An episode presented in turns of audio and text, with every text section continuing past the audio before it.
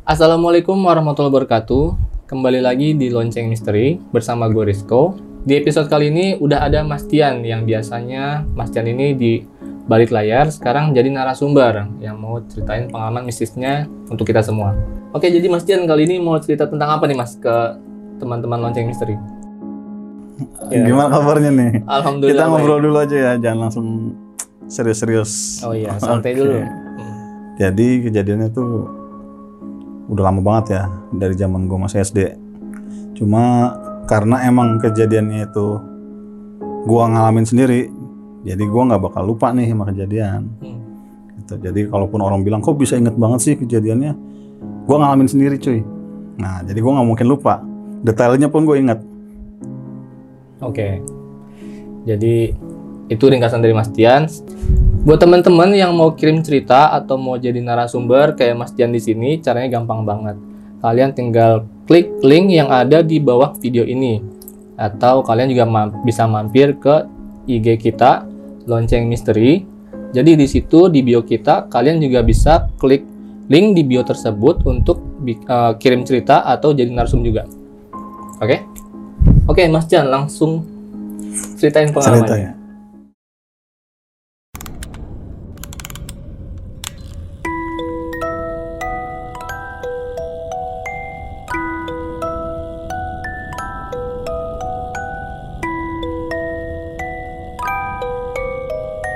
Kejadiannya itu tepat waktu gue masih SD ya kelas 4 ya 4 atau kelas 3 gitu lupa gue nah karena kebetulan rumah lu sama rumah gue kan gak jauh ya kan Riz ya? Beda blok. nah beda blok nah soalnya gue sama Rizko tetanggaan nih Hmm. nah rumah gue ini dulu itu rumah sederhana satu lantai gue gambarin dulu rumah gue ya. Rumah kejadian yang gue alamin ini kejadiannya itu di rumah tersebut. Jadi rumah gue ini rumah sederhana masuk gerbang ada teras masuk teras itu ada ruang tamu. Dari ruang tamu itu ada ruang nonton TV samping ruang nonton TV itu langsung dapur dan kamar mandi. Samping kamar mandinya itu langsung rumah kamar. Kamar. kamar kamar nyokap. Karena kan gue waktu itu masih ti- tidurnya itu masih bareng-bareng ya karena emang kamar cuma satu nah di sebelah rumah gue ini itu ada rumah nenek gue rumah nenek gue itu denahnya itu teras ruang tamu kamar nah di belakang kamar itu ada taman tuh di belakang jadi ada tanah kosong lagi di belakang terasnya teras belakang lah istilahnya jatuhnya Hmm. Nah, di kamar nyokap gue ini ada jendela. Jendela lu- ini tuh lumayan gede ya, 2 meter ya. Tingginya 2 meter, lebarnya 2 meter. Itu jendela di kamar nyokap gue itu posisinya ngadepnya ke halaman belakang rumah nenek gue. Gak kebayang nggak? Nah, jadi kalau lu, lu buka, nah itu udah ada halaman belakang nenek gue, rumah nenek gue, Yang halaman pohon mangga. Buat jemuran. Hmm. Nah, situ yang miara ayam segala macam Hmm. di situ. Kebetulan waktu itu bokap gue ini kan kalau kerja pulang malam terus ya Riz, ya. Dia pulang malam terus, kalau pulang pun tidur dia biasanya kalau nggak di ruang nonton TV, ya kalau nggak di kamar tapi di lantai. Karena di atas tuh udah ada adik-adik gue sama nyokap. Kan gue waktu umur SD kelas 3 atau 4 itu kan gue udah punya adik tiga ya. Iya. Nah, adik gue kan beda cuma 2 tahun 2 tahun. Hmm. Jadi, oh sorry, gue masih punya dua adik nih waktu itu. Yang terakhir yang bontot belum lahir. Oke. Hmm, jadi gue masih punya dua adik. Kita sebutlah ini si adik pertama gue, si A, adik kedua gue, D. si D. Hmm. Nah, si D ini cowok, Hmm. adik kedua gue. Suatu hari kejadian yang nggak pernah gue bayangin itu menimpa gue ya, gue dan keluarga gue. Gue kalau misalkan sebelum tidur itu, gue kan punya Walkman Riz ya. Tahu Walkman nggak? Tahu. Apa tuh? Headset. Terus yang ada kotak kecilnya itu kan yang buat play, rewind. Pakai baterai. Mm-mm. Nah, gue biasanya tuh sebelum tidur dengerin itu Riz. Oke. Tapi gue dengerin radio. Mm-mm. Nah, kebetulan hari itu hari Kamis dan ada siaran yang gue suka. Su- Siaran apa namanya ya? Gue lupa ya nyebutinnya. Kismis kalau nggak salah. Kismis, kisah Kisah misteri. misteri. Nah, Hmm. jadi itu Wah itu cerita-cerita horor yang dibacakan oleh penyiarnya waktu itu. Gue senang dengerin itu sampai malam. Nah, gue posisinya itu kalau tidur di samping jendela, karena apa ranjangnya nyokap gue itu mepet ke jendela.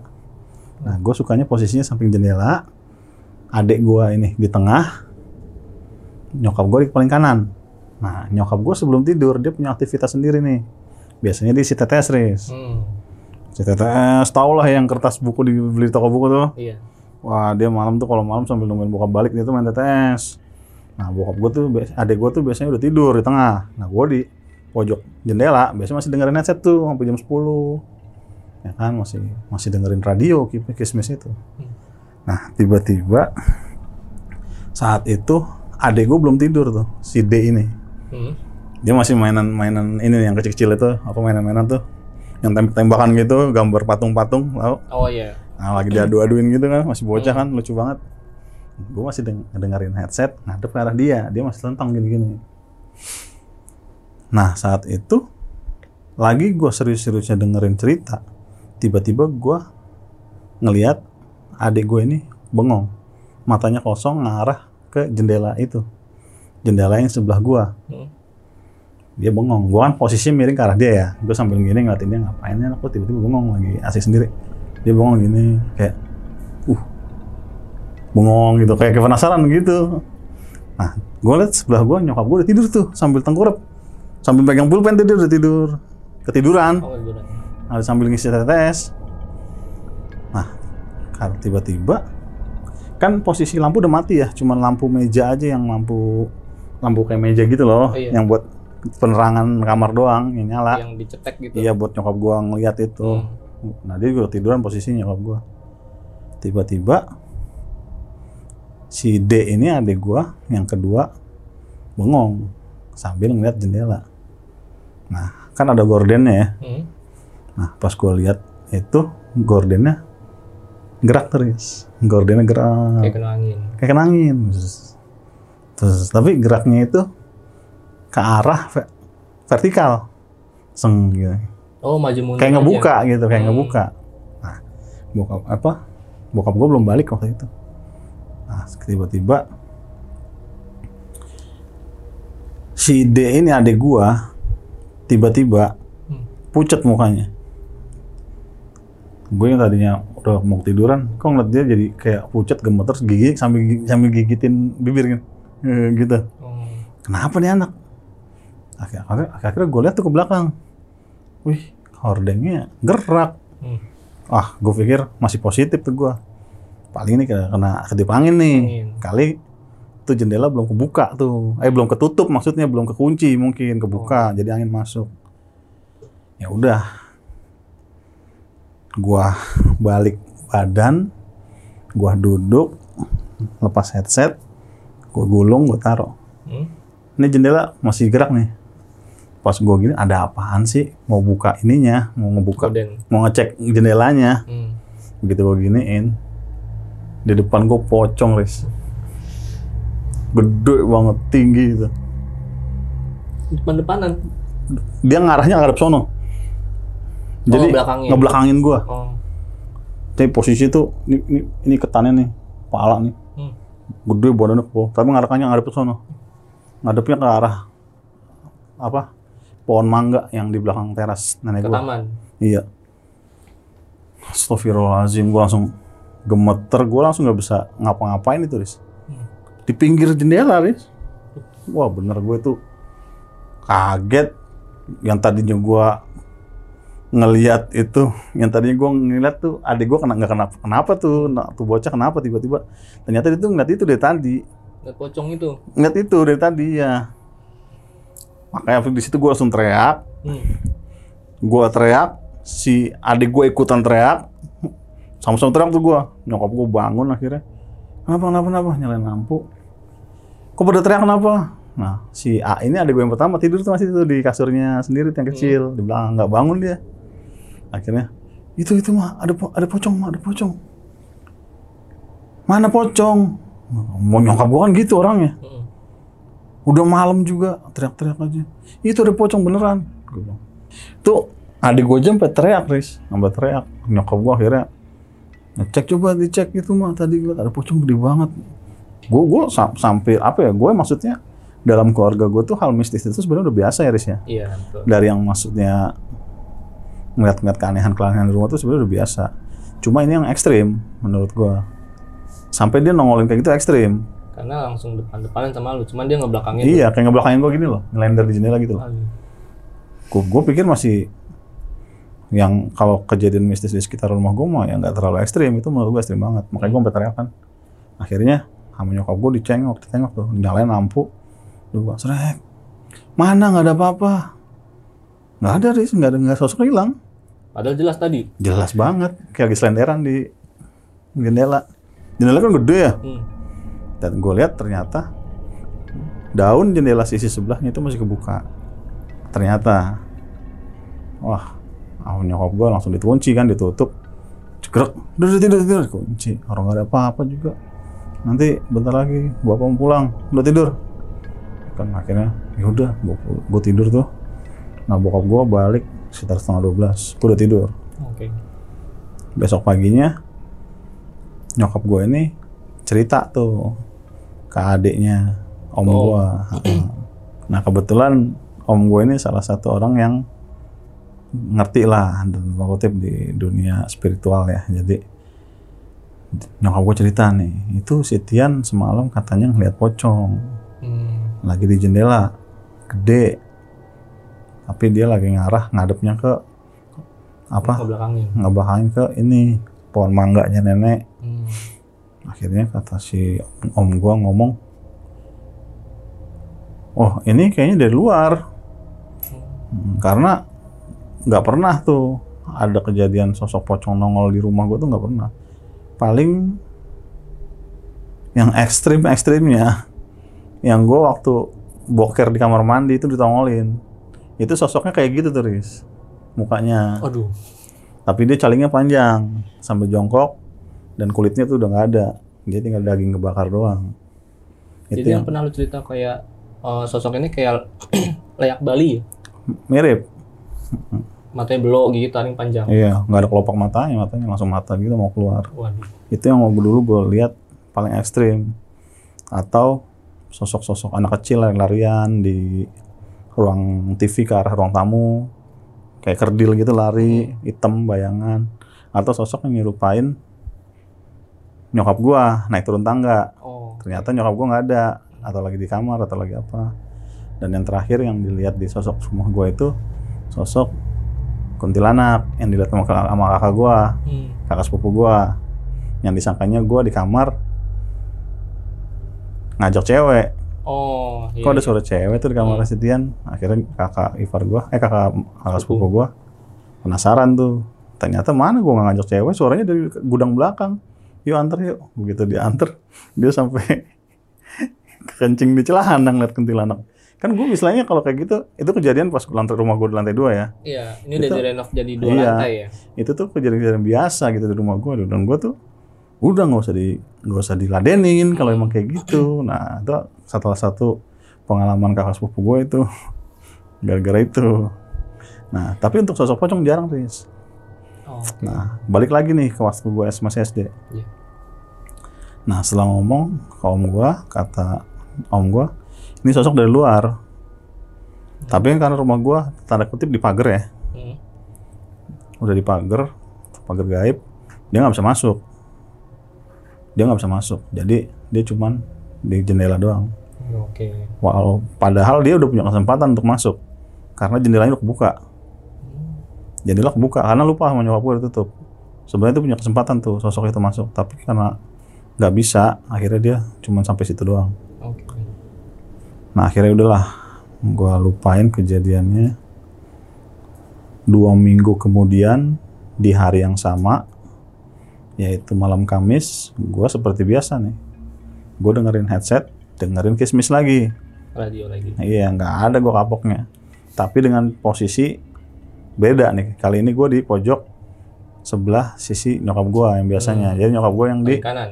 ya nyokap gue yang deket sama jendela. Oke. Nah, ya adik gue tetap di tengah. Hmm. Akhirnya gue dengerin headset di sisi pojok sebelahnya. Jadi gue nggak mau di jendela tuh, gue tidurnya.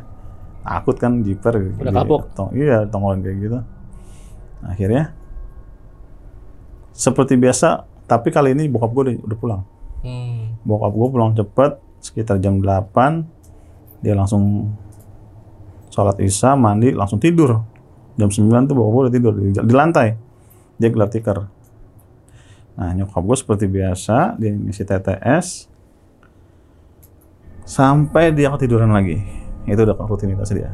Ketiduran nah kali ini si adik gue ini udah tidur juga. Nah di kamar itu tinggal gue Yang belum tidur. yang belum tidur tinggal gua tinggal gua dengerin headset dan acaranya itu kismis. Sampai jam 10 gue lihat karena posisi lampu tuh udah mati yang nyala itu cuma lampu kamar mandi. Hmm. salah satu penerangan ya di lampu lampu, lampu kamar mandi itu aja yang cahaya dari ventilasinya keluar buat nerangin. Nah gue udah jiper udah pada tidur karena apa? Tiba-tiba hordeng gerak lagi Riz. Hmm. Hordeng yang deket nyokap gua itu gerak lagi. Gue jiper situ tuh. Udah, gue copot headset, udah gue gulung. Gue taruh di kolong Walkman-nya. Udah, udah gue tidur, gue tidur. Gue udah takut tuh. Karena gerak lagi. Hmm. Gue mikir, apa lupa ditutup lagi nih sama nyokap Hmm. gua nih. Jendelanya, jadi angin masuk, mau hujan. Akhirnya ya udah. Gue coba tidur, tapi gue nggak bisa tidur. Gue meremin semerem-meremnya, gue paksain tidur, gue nggak bisa tidur sampai jam 11 malam tiba-tiba tuh gua kayak dierep Riz. jadi gua kayak telentang tapi gua nggak bisa gerak tapi bola mata gua masih bisa ke mana-mana Hmm. jadi setengah tidur gitu ya tiba-tiba tuh jendela yang tadinya goyang tiba-tiba tuh dia ngangkat tapi statis Riz. di jendela itu statis ngangkat statis Hmm. diem gua masih nggak bisa gerakin badan gua gua mata gua ngeliat ke bawah dan lu tau apa yang gue lihat? Itu ada tangan keluar dari jendela Riz. Itu tangannya panjang sejengkal tuh jari-jarinya. Kukunya panjang. Itu kulitnya udah kayak 80% kebakar ya. Itu panjang banget Riz. Keluar dari jendela itu dari bawah gordeng. Ih sumpah. Gue tadi gue gua gua nggak bisa gerak saat itu. Gue benar-benar nggak bisa gerak. Gue kayak kerep tapi mata gue masih bisa ke mana-mana ngeliat. Gue sampai ke bawah gini ngeliat itu beneran tangan. Panjang banget. Dia ke atas kaki nyokap gue dilewatin. Wah akhirnya dia ke tengah. Dan itu belum belum habis loh masih tangan itu loh. Panjang. masih panjang banget kayak ular. Dan dia ke arah adik gua. Lu tahu kan apa kas apa kasurnya spring bednya nyokap gua tuh king size dua kali dua. Hmm. dua meter dia di ujung-ujung kan. Hmm. nah dia ke arah tengah. Hmm. Ke arah kaki adik gua dilewatin lagi. Giliran gua nih Riz di sini Riz. Hmm. gua udah kaki udah kejang kaku. Dia ke arah gua. Dipegang kaki gua gini Riz. Uh gua langsung ngejer di situ akhirnya. Kali Teriak ini gitu? teriak gua kan teriak udah kayak orang kesetanan sambil jingkrak jingkrak wah gitu. Tiba-tiba langsung brrrr, masuk lagi ke dalam jendela. Saat itu nyokap gua langsung bangun bokap gua bangun. Wah pada bingung ya kenapa? Kenapa gitu kenapa teriak-teriak? Ang adek gua si D ini tiba-tiba kaget nangis. Oh. adik gua yang lagi tidur di kasur di sebelah juga nangis. Pada bangun kenapa sih? Wah rame itu dah rame itu tadi ada tangan tangan. Panjang banget kayak ular tapi tangan wah itu udah bokap gua udah udah nyalain lampu strek jibas langsung itunya kan di hordengnya strek mana mana mana tangannya mana? Buka buka gitu. Itu horde apa jendela ketutup dua-duanya udah kekunci. Nggak Udah kayak kunci. iya nggak kayak kemarin. Kemarin kan masih kebuka emang kan. Hmm. lupa. Ini masih udah kekunci. Tapi ada yang masuk. Tangan tadi. Padahal udah kunci kan. iya ada tangan Kok bisa ya? parah makanya situ tuh itu tuh itu awal ya Hmm. ini gue udah cerita setengah jam kali ya ini baru awal loh Oh. ini gue udah cerita setengah jam hilang ya Hmm. ini masih awal ini awal awal tragedi itu ya terjadi Hmm. dari sosok itu. Jadi akhirnya besok paginya nggak pakai lama nyokap gue datang lagi ke om gue. Dia cerita, ya? dia cerita semalam Setian ngelihat tangan.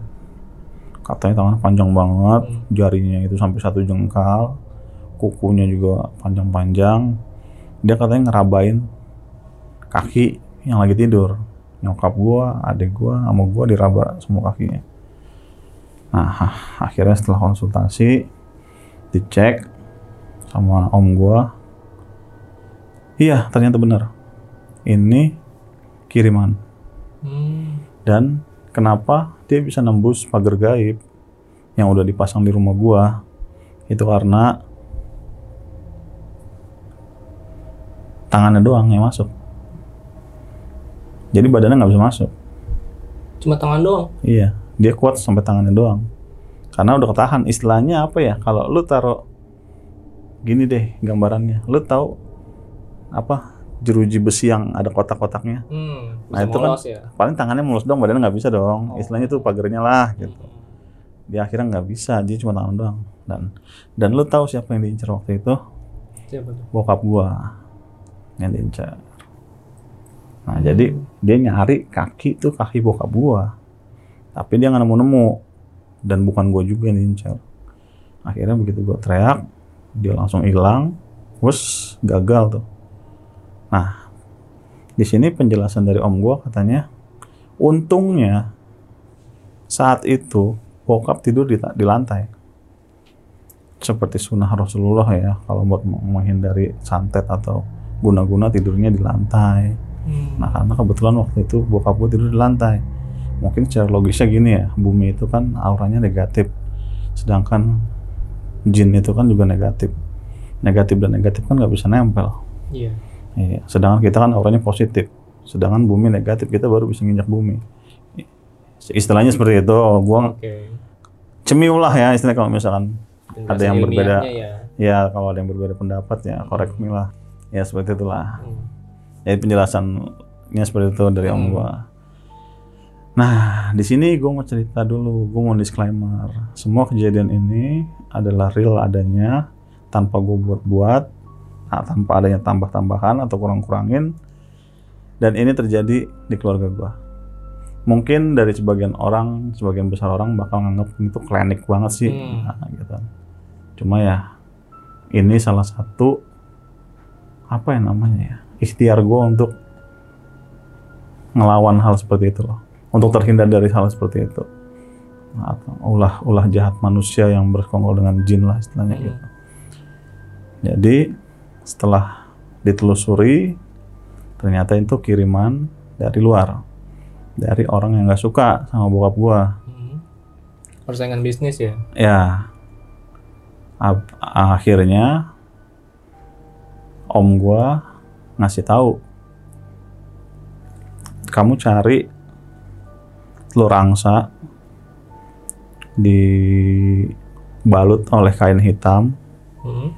Di dalamnya itu kamu kasih surat apa ya? Surat surat Sulaiman kalau nggak salah. Ada tulisan Arab surat Sulaiman tulisan tangan dari om gue itu. Nah ditaruh di dalamnya ikan kain hitam itu. Hmm. digulung diikat ditempel di atas pintu. Nah nanti kalau udah ditempel udah tunggu aja. Maksudnya kita ikhtiar aja kalau misalkan ada yang mau berbuat hal-hal seperti itu lagi santet lo atau apa insya Allah bisa ketahuan bisa nahan lah Untuk istilahnya gitu ya. Heeh, nangkal. akhirnya sekitar jalan dua minggu nggak ada gangguan apa-apa Hmm. jalan tiga minggu baik-baik aja satu bulan setelah kejadian itu baru nih kejadian lagi jadi gua itu kalau malam minggu sukanya begadang nih res. Hmm. gua nonton TV sampai malam di depan ruang TV nah biasanya gua tidur tuh sama si adik gua nih yang cowok. Hmm. sedangkan nyokap gue sama adik gue yang cewek dalam udah tidur. Nah biasanya gue nonton film sampai malam. Gue lupa ya nonton apa ya. Pokoknya ada acara lah pokoknya. Tapi adik gue tuh biasanya udah tidur nah saat itu bokap gue belum balik. Sekitar jam 10 karena besok libur. Jadi niat gue ah gue mau bergadang ah. Hmm. mau sambil nungguin bokap nih balik. Ya udah akhirnya gue nonton TV sampai malam. Pas setengah sebelas adik gue udah tidur tuh. Nah, gue gue bangunin. Tidur dalam gih jangan di sini. Ya udah dia akhirnya bangun. Kucuk kucuk kucuk kucuk dah jalan dia ke kamar nyokap nah dia tidur dalam tinggal gue di situ Sendirian. Hmm. Karena kejadiannya udah hampir sebulan, jadi gue udah lupa ya, Riz, ya. Jadi gue nggak terlalu takut sama sama kejadian tangan yang masuk itu. Nah, di sini gue lagi asik baca komik Dragon Ball tuh. Oh, Oke. Dragon Ball ya Hmm. komik sambil nonton TV, sambil tengkurap tuh. Sambil nonton TV, kalau iklan gue baca lagi. Hmm. Itu malam tuh udah setengah sebelas tuh. Karena besok libur. Tiba-tiba ada yang ngetok pintu ruang tamu gua. Jam setengah sebelas.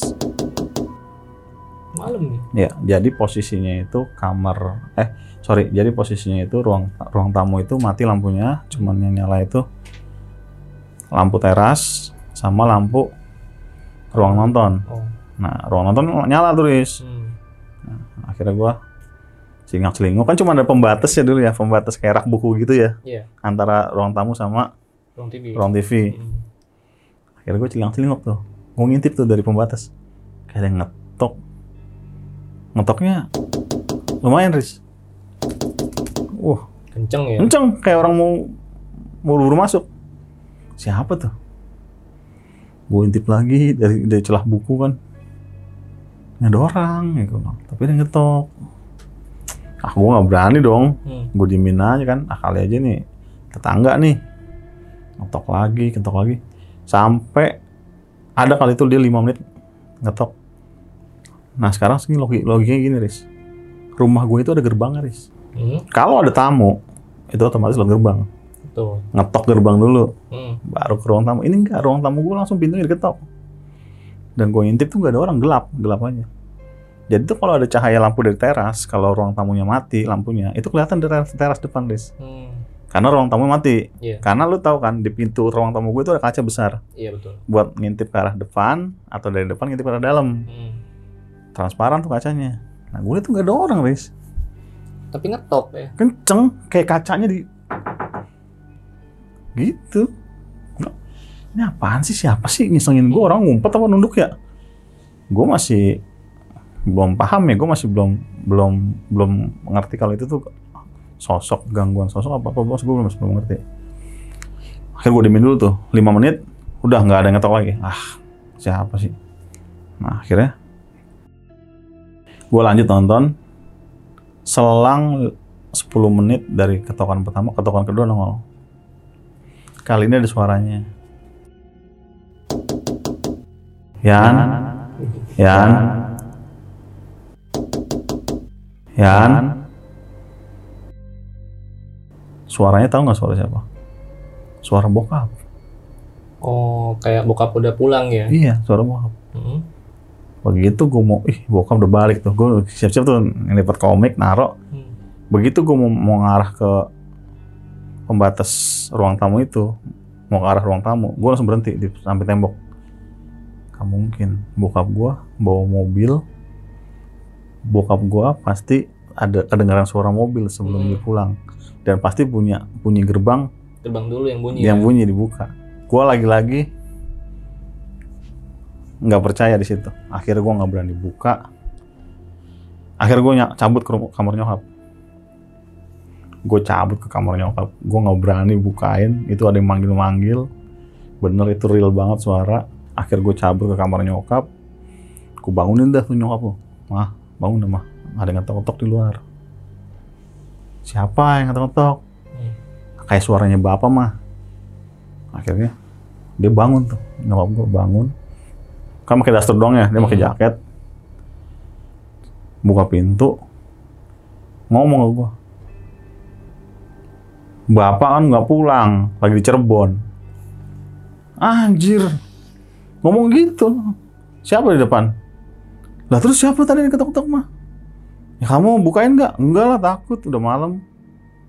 Nah nyokap gue cuek tuh. Jalan dek dek dek. Akhirnya dia keluar. Nyalain lampu ruang tamu.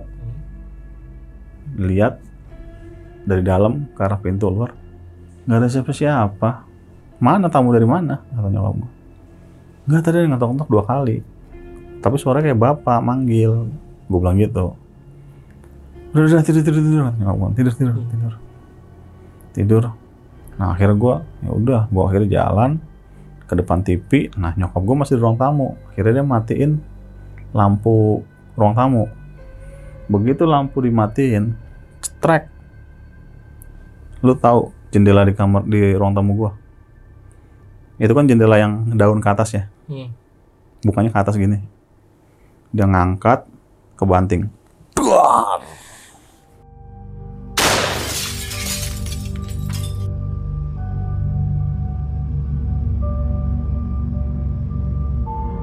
Uh, langsung kayak tiap gitu. Suara apa itu di belakang? Jendela kebanting. Gue masih di depan TV, Riz. Gue langsung lari ke nyokap gue. Hmm. Wah, apa itu, apa itu? Udah, udah, tunggu, tunggu. Kamu sini. Begitu dinyalain lagi, itu jendela tuh kaca tuh udah pada pecah, Riz. Kebanting. Lu bayangin, itu nggak ada angin dan posisinya itu kunci jendela. Kunci. Hmm. Lu tahu nggak rumah gua, ruang tamu tuh seumur umur jendela kuncinya nggak pernah dicopot, Riz ya? Iya. Nutup terus kan, nggak pernah dibuka kan? Itu kunci yang di tengah yang di bawah itu kan. Iya, yang dikunci gitu. Jadi posisinya tuh nggak pernah dibuka sama nyokap gua. Paling pintu aja yang dibuka. Hmm. Itu keangkat, bener-bener keangkat, real. Nutupnya tuh kenceng. Jeder. Sampai kaca pecah. Sampai pecah semua kaca tuh. Wah nyokap gua di shock. Gua lari. Gua lari kan langsung meluk nyokap gua tuh. Apa itu barusan apa itu? Itu mah kacanya jendela tadi gerak sendiri pecah. Langsung dinyalain saklarnya strike itu kaca udah pada pecah semua jendela. Tiba-tiba begitu kaca udah pecah semua, nggak lama, nggak lama itu setelah kaca pecah, tiba-tiba meledak Riz. Jedar, suara kenceng banget. Nggak tahu suara apa. Awalnya gue nggak tahu itu suara apa. Hmm. Kenceng banget tuh kayak petasan yang segede gini, duar dalam rumah, Hmm. nyaring banget. Itu nyokap gue langsung melotot, dia langsung lari ke arah kamar. Gue ditinggal di situ sendirian. Dia langsung lari ke arah kamar. Gue nggak tahu ya nyokap gue kenapa. Hmm. Gue melot, dia melotot langsung lari. Gue gua dengar suara meledak itu gue sampai jongkok untuk kuping kan, saking nyaringnya. Nah akhirnya gue sambil jongkok itu gue masih gak bisa bergerak Riz. arah arah gue ke arah jendela. Hmm. Itu di arah jendela di teras gue, di teras gue kan teras gue lampunya terang ya. Hmm. Itu gue ngeliat sosok tinggi gede, dia make celana, celana itu robek-robek, telanjang dada, itu dia nembus ke arah gerbang depan rumah Riz. Tapi tangannya ngengser Riz ke belakang. Iya. Tangan ngengser. Jadi itu dia kayak udah hilang, nembus pagar, tapi tangannya masih ada, ngengser. Dan itu keluar asap Riz. Tangannya. Kayak kebakar gitu. Kayak kebakar. Keluar asap kayak kebakar gitu, tapi nggak ada nggak ada. Kayak kayak kayak arang arang kebakar gitu. Hmm. Dan di situ juga gue nyium bau busuk. Busuk banget gue. Gue ngeliat apaan tuh sosok apa itu keluar lewatin gerbang itu ya. Itu di situ gue langsung nggak bisa gerak ya nggak bisa gerak nungguin nyokap gue. Itu sosok apaan? Gue ngeliat sosok itu langsung langsung apa ya? Langsung freeze, nggak bisa gerak sama sekali. Gue sambil jongkok ngeliatin kayak gitu. Tiba-tiba gue langsung keduduk sendiri, gelak ngeletak kayak orang capean gitu kan. Depan depan gue banyak pecahan kaca ya kan. Wah itu udah parah banget. Akhirnya nyokap gue nggak lama keluar. Langsung gue diajak masuk. Udah masuk masuk sini kamar kamar udah. Di situ gue ditenangin. Udah udah semuanya duduk dulu di lantai semua duduk lantai. Akhirnya ditenangin. Akhirnya nyokap gue nelpon bokap gue saat itu juga. Pak ini ada kejadian lagi. Hmm. ya udah mau langsung balik sekarang. Jangan jangan pulang dulu. Ini lagi ada lagi ada serangan gitu istilahnya dan tanda kutipnya jangan pulang dulu. Udah kamu di sana aja dulu. Nanti kalau pagi baru pulang. Nah akhirnya ya udahlah tuh. Bokap gua akhirnya pagi langsung balik. Nah om gua langsung telepon om gue kan rumahnya deket ya Hmm. sekitar 10 menit paling kalau naik motor kan. Jalan kaki malah 10 menit ya. Deket lah beda blok aja kan. Hmm. Kebetulan di samping rumah gua. ah, ya, iya. Nah berapa blok doang. Akhirnya tepat jam 8 gue udah tidur bangun. Jam 8 pagi bokap gue nyampe rumah. Jadi di sini ada dua versi Riz. Hmm. Jadi versi pertama itu yang gue lihat versi kedua itu yang nyokap gue alamin. Oke. nah bokap gue datang nah om gue datang nih. Om gue datang dulu. Saya onggong-onggong ya kan? Datang duduk. Buatin kopi dong mbak. Gitu. Akhirnya dibuatin tuh kopi. Nih kopi. Udah sarapan dulu. Masih pagi ya kan? Jangan buru-buru. Udah sarapan dulu tah gue tuh. Bareng sama bokap ya udah akhirnya di sini gue jelasin akhirnya nyokap gue cerita kejadian yang dialamin dari versi nyokap gue semalam. Ketika kejadian kaca kebanting itu sampai pecah lalu ledakan itu kedenger itu dia nyium bau geseng Riz. Dia nyium bau geseng. Gue belum. Oke. tiba-tiba dia keinget sama adik-adik gue di kamar. Dia langsung panik lari masuk kamar. Begitu kamar dibuka itu tangan tuh udah udah udah udah kelihatan lagi Riz yang tangan yang gue lihat itu Ada lagi. dia udah langsung brrrr ke belakang tapi posisinya angus Riz keluar asap Hmm. itu dia udah mau mau ngegapai adek gue tuh Hmm. ngegapai adek gue yang cewek Hmm. tapi begitu dibuka nyokap gue ke kamar dia langsung lepas brrrr. itu udah, udah wah itu udah bau geseng ke mana-mana ya dia bau geseng yang nyokap gue cium tuh bau geseng bau geseng kayak daging kebakar gitu. Nah akhirnya langsung tuh adik gue dipindahin dari kasur ke bawah. Nah dari versi yang gue lihat itu ya itu sosok gede badannya tinggi 4 meteran nembus lari nembus gerbang gua. Hmm. tangannya ketinggalan ke belakang saking panjangnya dan tuh kebakar. Dan ternyata sama yang gue lihat tangan yang ketinggalan itu sama yang Tangan tangan yang yang dilihat. nyokap lihat nyokap gua di kamar itu sama Panjang Sosoknya banget berarti itu. tangannya ya. Kan dari ruang teras ke kamar kan tuh Sekit- lumayan sekitar 15 meter tangan Aris lu bayangin tuh, 15 meter Hmm. itu gua nggak ngerti gandurwo apa enggak ya tapi kan gandurwo nggak kayak gitu kan berbulu. Berbulu. Tangannya juga berbulu kan. Iya, Tapi itu enggak. enggak. enggak kayak alien gitu Riz tangannya nggak ada bulunya kayak alien nah emang sih itu makhluk kiriman katanya istilahnya tuh jin yang udah biasa melakukan tugas lah istilahnya Hmm.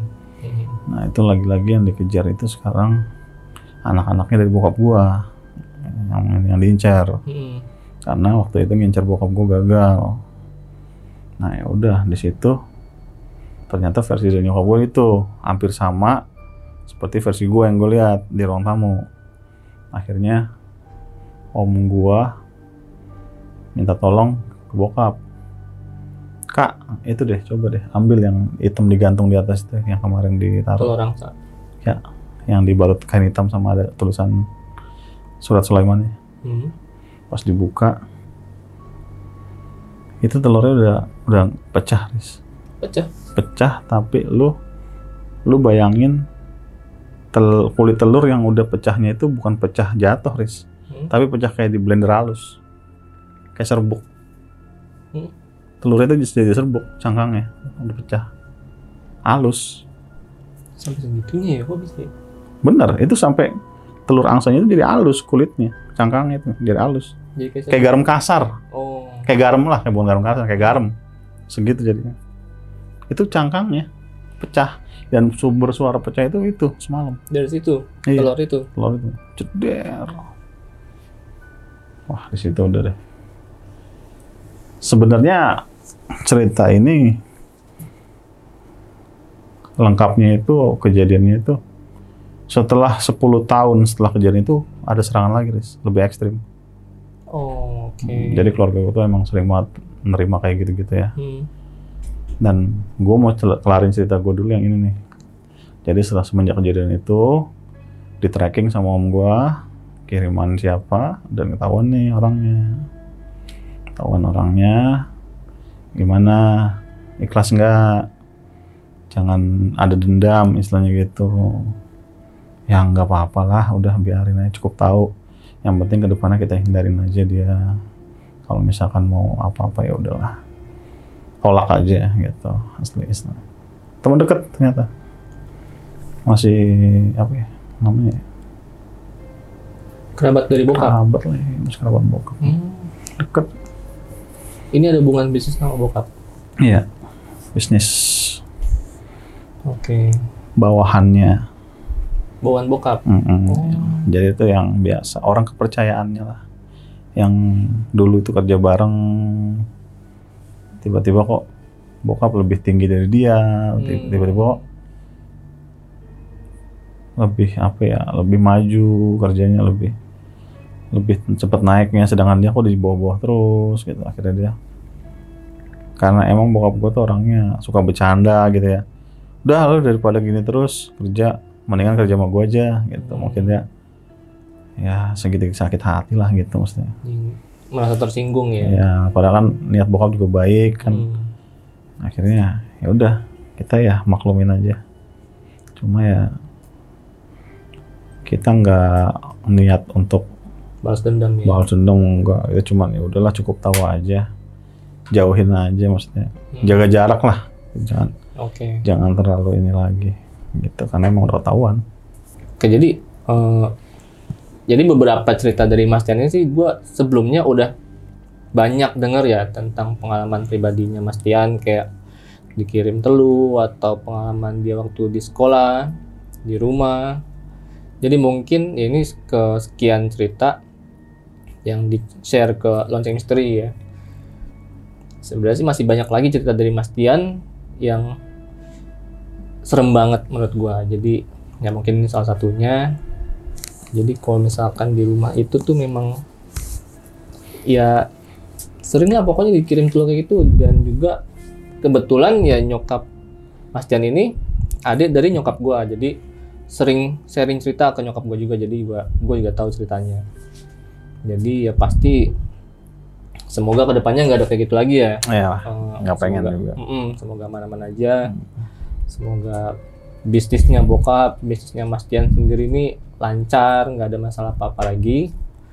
Jadi, ya Hmm. kejadian kayak gitu sih sering dulu dulu sering banget ya tapi ya semenjak pindah udah nggak ada mm-mm. gue terakhir pindah kan 2013 ya ya karena kan setelah 2012 lu pindah lah. kan, gua nempatin rumah lu ya kan itu 6 bulan. emang sih rumah auranya nggak enak banget lah pokoknya Parah sih parah, nggak ketolong angkernya parah. makanya gue pindah di situ kan kalau diingat-ingat sih itu rumah dari gue lahir loh gue lahir besar di sana sebenarnya Hmm. sebenarnya itu untuk kawasannya itu sebenarnya nyaman ya cuma ya karena gangguannya itu yang nggak kuat kadang Mm-mm. dan semakin berjalannya waktu gangguannya nggak cuma dari yang tak terlihat doang Mm. tetangga pun jadi salah satu faktor Betul. ya Jadi begitulah segitu Ya, angkernya rumah itu kan. pendatang-pendatang lah yang bikin Hmm. sedikit ya nggak nyaman jadinya Betul, jadi bukan karena rekan bisnis doang, bahkan tetangga pun sampai ikutan memberikan kesan negatif ke Ya, rumah itu. memberikan souvenirnya lah ke Hmm. kita Merchandise-nya gitu kan, Iya. cuman merchandise-nya nggak enak. Paling, jadi itu aja Mas ya itu aja Oke, Ntar kalau dilanjutin yang gua waktu SMA kepanjangan. bisa tiga jam sendirian Betul. Jadi paling sekian dari cerita Mas Tian. Oke buat teman-teman sekali lagi nih gue mau ngingetin untuk kalian yang mau kirim cerita kalian atau mau jadi narasumber kayak Mas Tian gini, caranya gampang banget. Kalian tinggal kunjungi IG Lonceng Misteri. Di situ tinggal klik link yang ada di bio Instagram kita. Jadi kalian bisa uh, isi formnya untuk kirim cerita atau mau jadi narasumber dari situ aja. Uh, gua Rizko izin pamit. ya gua Tian pamit juga Assalamualaikum.